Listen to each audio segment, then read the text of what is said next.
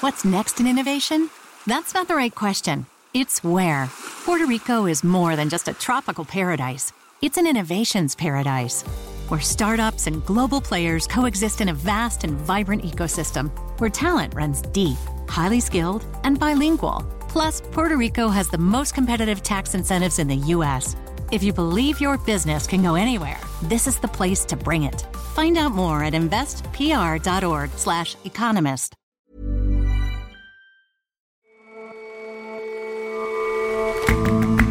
Hello and welcome to The Intelligence on Economist Radio. I'm your host, Jason Palmer. Every weekday, we provide a fresh perspective on the events shaping your world. America's inflation numbers were predictably high yesterday. The calculation compares with a year ago when prices and economies were plunging. But how to set a sensible inflation target given all the growth and the uncertainty that's around? And flying cars are coming soon. I know, I know, they've been just around the corner for decades, but investment and prototypes are multiplying, not for passenger cars, but for taxis. Talk about getting a lift.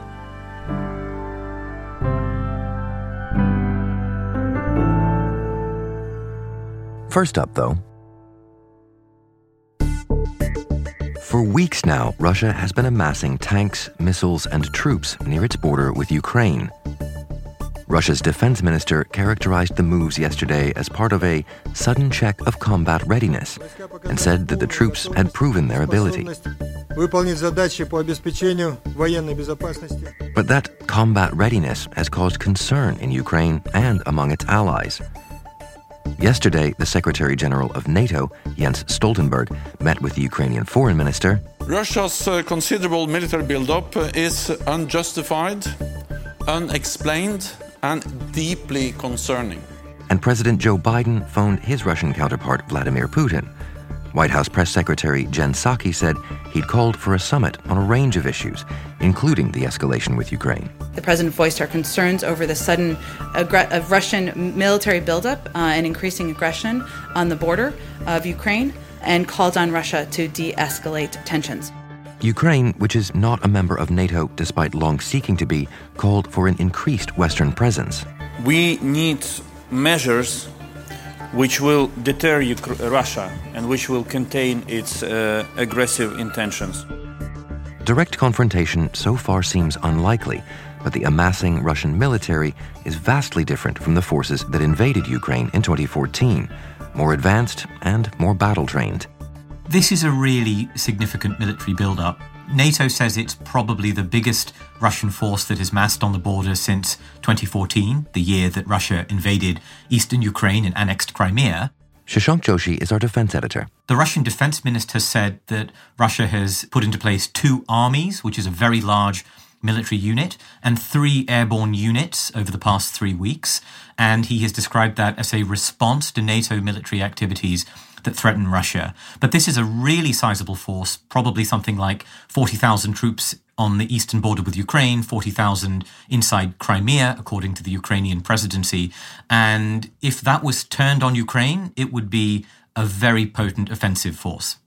And is that the plan, do you think? No one is entirely sure of what Russia intends. Certainly, NATO, the US Army in Europe are on very high alert. They're very concerned about Russian intentions. These kind of big collection of forces can often be preludes to invasion. In this case, a lot of analysts think that an actual invasion is still unlikely. For one thing, the ground in eastern Ukraine is too wet for a full scale invasion, among other factors involved. And many people think that the Russian intention here is more about muscle flexing. You have a lot going on here, of course. You have Alexei Navalny, a key opposition politician in Russia who has been detained and is, is very unwell. You have a new American president and a Russian government that is eager to test him. And Russia has been investing a lot of resources into shoring up its armed forces. If you look at the period between 2005 and 2018, Russian annual military spending has probably doubled approximately, and it now stands at somewhere in the region of around $180 billion in real terms. So that, that's a lot of cash. And what does all that money buy? Well, it's bought, unsurprisingly, lots of firepower. They've bought hundreds of new planes, helicopters, thousands of new drones. They've modernized lots of their kit as well. And they've invested in some very specific areas. I think the most interesting one is long range precision missiles that effectively can strike any point in Europe from well, well west of the Rhine. And so all of this transformation then just comes down to, to stockpiling some very visible kit. Well, hardware and, and, weapons are part of it, but it isn't just that. It's the way they've organized their forces. It's a much more digital force. There's also big advances in what military types call readiness. That is how quickly you can move your forces. Russian forces used to be big, heavy, sprawling things that, you know, moved in quite ponderous ways. Now, the Russians could probably get 100,000 or so troops with heavy armor to a European hotspot in 30 days or so. NATO would struggle to get half of that in lighter forces in the same time. So we're looking at a much more fleet-footed and agile force, as well as one that has a lot more firepower. But one that has the experience the, and the training to put all of that firepower and, and new techniques to use. Yes, Western armed forces have been fighting for 20 years in Iraq and Afghanistan, but Russia has been fighting in even more relevant conflicts in Ukraine and Syria. And they have built up really significant skills in those places. So if you look at Ukraine, Russia has been practicing things like armored warfare, artillery duels, how to use cyber attacks to feed targeting information to your guns. In Syria, over 60,000 Russian soldiers have served. Practically any senior Russian general now has experience on the Syrian battlefield. They've practiced things like precision strikes, you know, sending missiles across from the Caspian Sea to Syria. They've practiced batting away drone swarms, attacking their bases, use of unmanned vehicles. So this is an army that isn't just a kind of army that's nice on paper. It's actually built up a great deal of combat experience. It's been blooded. I mean, the picture you paint here uh, is is of an almost unstoppable kind of force now. Well, it's not necessarily unstoppable. There are still weaknesses. They don't have a very good record in shipbuilding, for example. There are delays to new tanks. Their defense industry has a big shortage of personnel, a shortage of tools. Pay isn't that great still. You know, although conscripts are not having to forage for food like they were in the 1990s, there's still an issue of morale, and, and conscripts make up over half of all ground forces, which means in a war their utility might be fairly limited. So it isn't a perfect force, but it is one that's still come a long, long way in the past 10 years. And that coming a long, long way must strike some fear in the hearts of, of would be rivals of, of neighboring countries. I think that's right. You know, since Russia's invasion of Ukraine in 2014, NATO has done a great deal to spend a lot more and to think a lot more about how it defends itself. It's put battle groups in Estonia and other Baltic countries, for instance. But, you know, two thirds of NATO countries are still not spending 2% of GDP on defense, which is the alliance's target. Their spending is still divided up amongst 30 countries. And a recent study by the International Institute for Strategic Studies, which is a think tank in London, said in a war with NATO, Russia would have conventional superiority for a limited period. In other words, if a war was a short one, Russia could probably prevail. In a longer one, NATO could probably mobilize its superior economic resources, but precisely to try and put a ceiling on that to try and cap any conflict, uh, Russia has also been investing quite a lot in nuclear weapons and lots of different types of nuclear weapons launched in, in all kinds of crazy ways, including ones that can circle the earth indefinitely, radioactive torpedoes, and all of that is, is intended to say to NATO, if you escalate a conflict, if a conflict stretches on, don't think that this can't turn nuclear if necessary. And what does all this mean for the situation in Ukraine right now? Ukraine not being a NATO country. Where does that leave President Zelensky? For President Zelensky, there's a real dilemma. As you say, Jason, he isn't a member of NATO. He doesn't enjoy the formal protections of the alliance. So he is trying to mobilize as much support as he can from the United States, from his European allies. He's getting lots of warm words, but of course, warm words don't repel Russian forces. And I think the dilemma he faces is that if he sends troops east, if he escalates the military situation in the Donbass, which is the part of eastern Ukraine that is being fought over by Russian backed rebels and the Ukrainian army, he may inadvertently give Vladimir Putin a pretext on which to invade eastern Ukraine. It may give Putin an opportunity to say, we're going to come in and protect ethnic Russians, and he doesn't want to do that. So I think he's walking a very, very fine line, watching these Russian forces mass on his border in growing numbers, making sure he can defend his country, but at the same time not doing anything that would provoke a war in which he would probably come off the worse. This is a Russian force that is much more potent, much more ready, much more capable than it was back in 2014 when Ukraine was first invaded. Shashank, thank you very much for joining us. Thank you, Jason. There's plenty more analysis that cuts through the uncertainties of a recuperating world in The Economist. Get a great introductory deal on a subscription at economist.com slash intelligence offer. The link is in the show notes.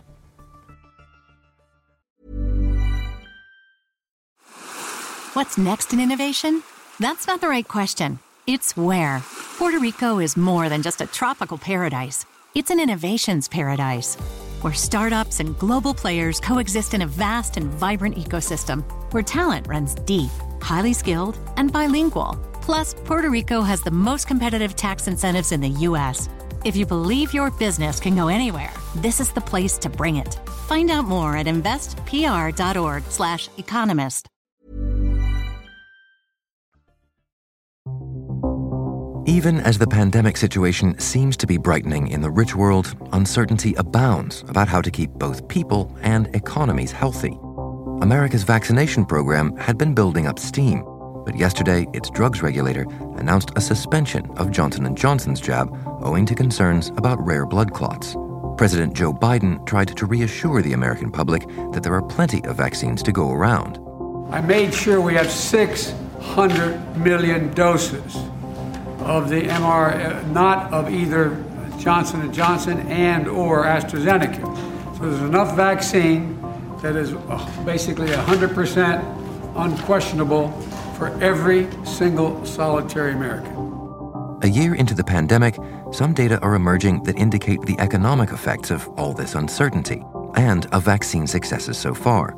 Yesterday's Consumer Price Index for March, the cost of a representative sample of goods, rose by 2.6%.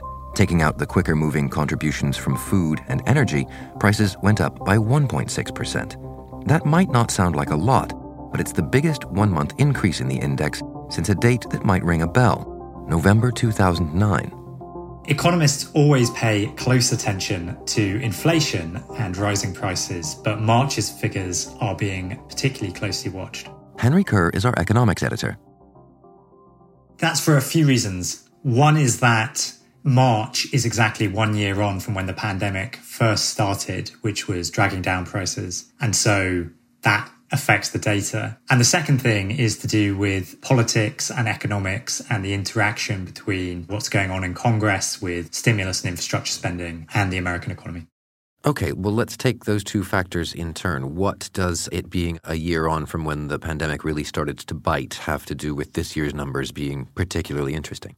When you calculate inflation, you're looking at prices today and comparing them to prices a year ago. And what happened at the start of the pandemic was that prices fell. The economy completely fell off a cliff and prices went with it. So as that becomes the comparison you're making to a year ago, not February 2020, but March 2020, realized inflation is going to shoot up. And that's what's happened there. So the consumer price index, which is one measure of American inflation, was at 2.6% in March, which is a big step up from where it was before. Quite sudden and it's also sort of a grabbing number because it's high by recent standards. We've been in a low inflation world, and it's also quite clearly higher than the Fed's 2% target. The Fed doesn't look at the CPI, it looks at, some, at something else, but 2.6 is obviously well clear of that.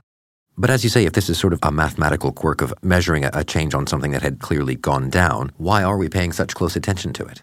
There's a few things to say here. One is that it's not just the mathematical quirk. It's happening at a time when the economy is reopening rapidly, jobs are coming back rapidly, and everyone's talking about very high economic growth. So the question is whether after inflation, because of the mathematical quirk, goes up a bit, whether it will come back down or whether it won't, whether it will just be temporary. And that's a sort of important debate. The other thing to note is that an important factor when you consider where inflation is going is where people expect it to go, because inflation expectations are self fulfilling. And the other thing is that we're operating in a world now where the Fed has changed its mandate subtly. I mentioned the 2% inflation target. Well, last August it said actually what we're going to do now is try to shoot for over 2% in order to make up for periods where it will be lower than 2%, like we've had during the pandemic. But there's a bit of a question mark there about exactly how far over 2% the Fed wants to go for exactly how long. And so there's all sorts of uncertainty in the air about inflation, which is feeding into a lot of attention for the inflation figures. And if you like, the mathematical quirk is sort of step one on this journey towards this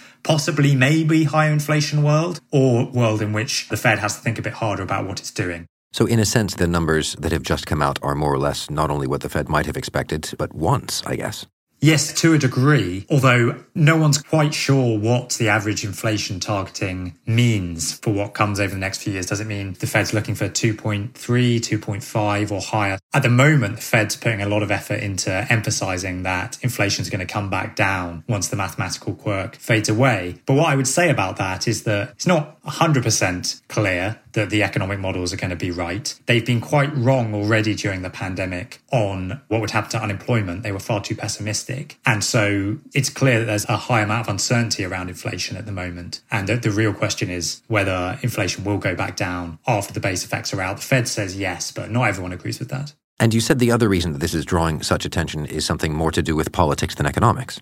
Yes, well, that is because some critics of the big stimulus that has just been passed in America by President Joe Biden and the Democrats in Congress said it would overheat the economy in the second half of this year and beyond. And so we're entering a period before long where we're going to see whether that's true. And if that is true, it will come through in the inflation numbers.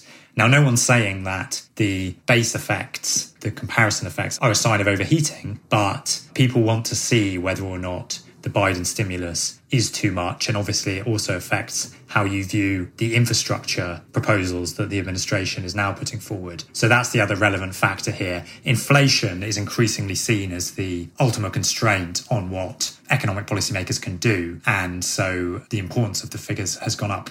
So, if there's some uncertainty on the sort of year to year effect, the mathematical quirk, and on the effects of, of all of this stimulus going into um, America's economy, what's the prescription? How do you avoid getting too much inflation when there is all this uncertainty around? I think what's happening at the moment is that you have a high uncertainty environment. You can't escape that. There's lots going on in the economy that we haven't done before. Coming out of lockdowns and social distancing restrictions, we're not really familiar with that. Unprecedented levels of fiscal stimulus and a new way of looking at how monetary policy works. So what you should try and do if you're the Fed, in my view, would be to minimize the amount of uncertainty that's being introduced. And I think that the Fed hasn't been entirely clear about what average inflation targeting means. It's going to have to resolve that at some point because the closer it gets to raising interest rates and tightening monetary policy, it's going to have to confront exactly what it's looking for. And I think there are divisions within the Fed that have meant it's been fairly imprecise about its new regime. And there's a big division between what the Fed thinks is going to happen and what financial markets think is going to happen. So I think the most important thing is to tidy that up. But I don't think the wait and see approach is wrong. The problem in in the 2010s, in the last economic cycle,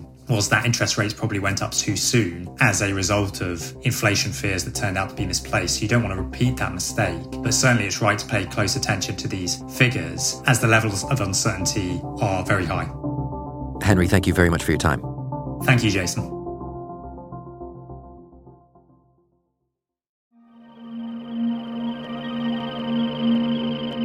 From the Jetsons to Back to the Future 2 to Blade Runner, the flying car has long been presented as an inevitable outcome in a high tech society. Where we're going, we don't need roads.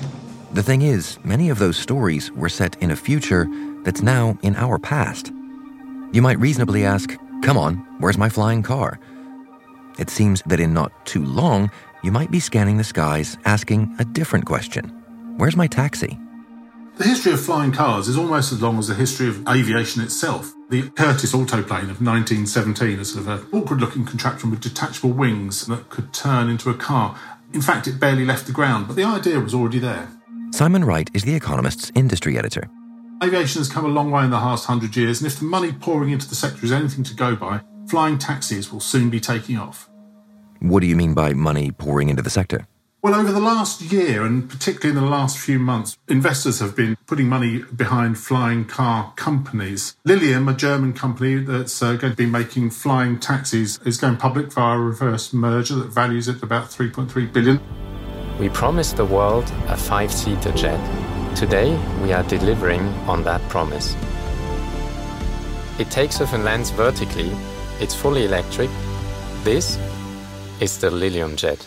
Archer and Joby, two American companies, have also announced they're going public. And in fact, I think there's around 300 firms are working on these short range battery powered craft at the moment. And the reason they're doing so is that Morgan Stanley, for example, reckons that the market for aerial taxi journeys could be worth 674 billion by 2040.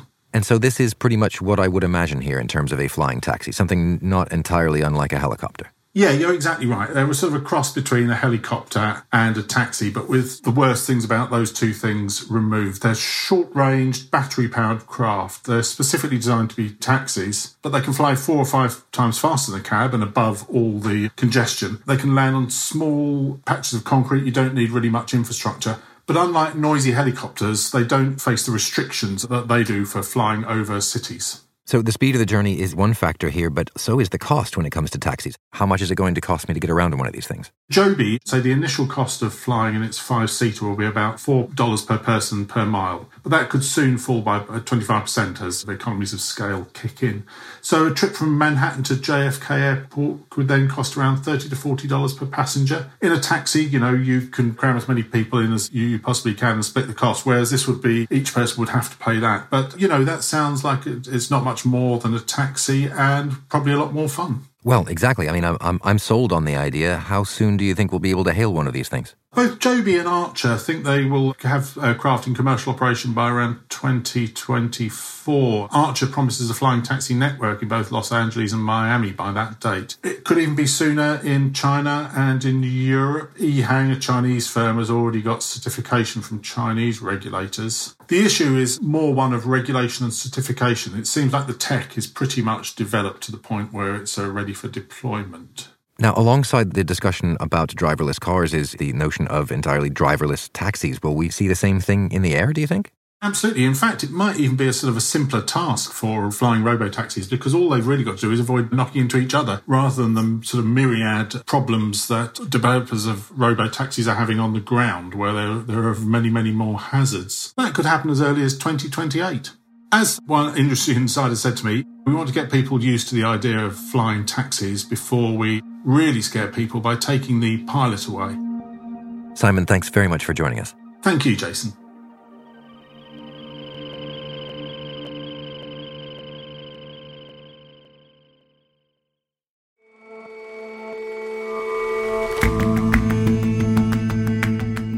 That's all for this episode of The Intelligence. If you like us, leave us a rating and a review, and we'll see you back here tomorrow.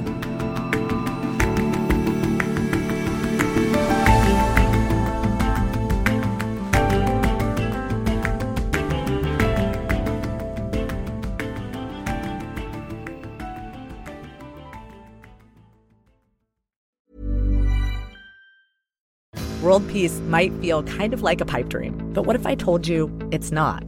2024 will see more than 50 elections around the world. And in some places, peace is actually on the ballot. One reason is because countries in Europe and Latin America have been experimenting with this thing called feminist foreign policy. Because right now, the way that we wage war and peace, it's kind of a boys' club. The new season of Things That Go Boom from Inkstick Media and PRX is coming March 18th. Find it wherever you get your podcasts.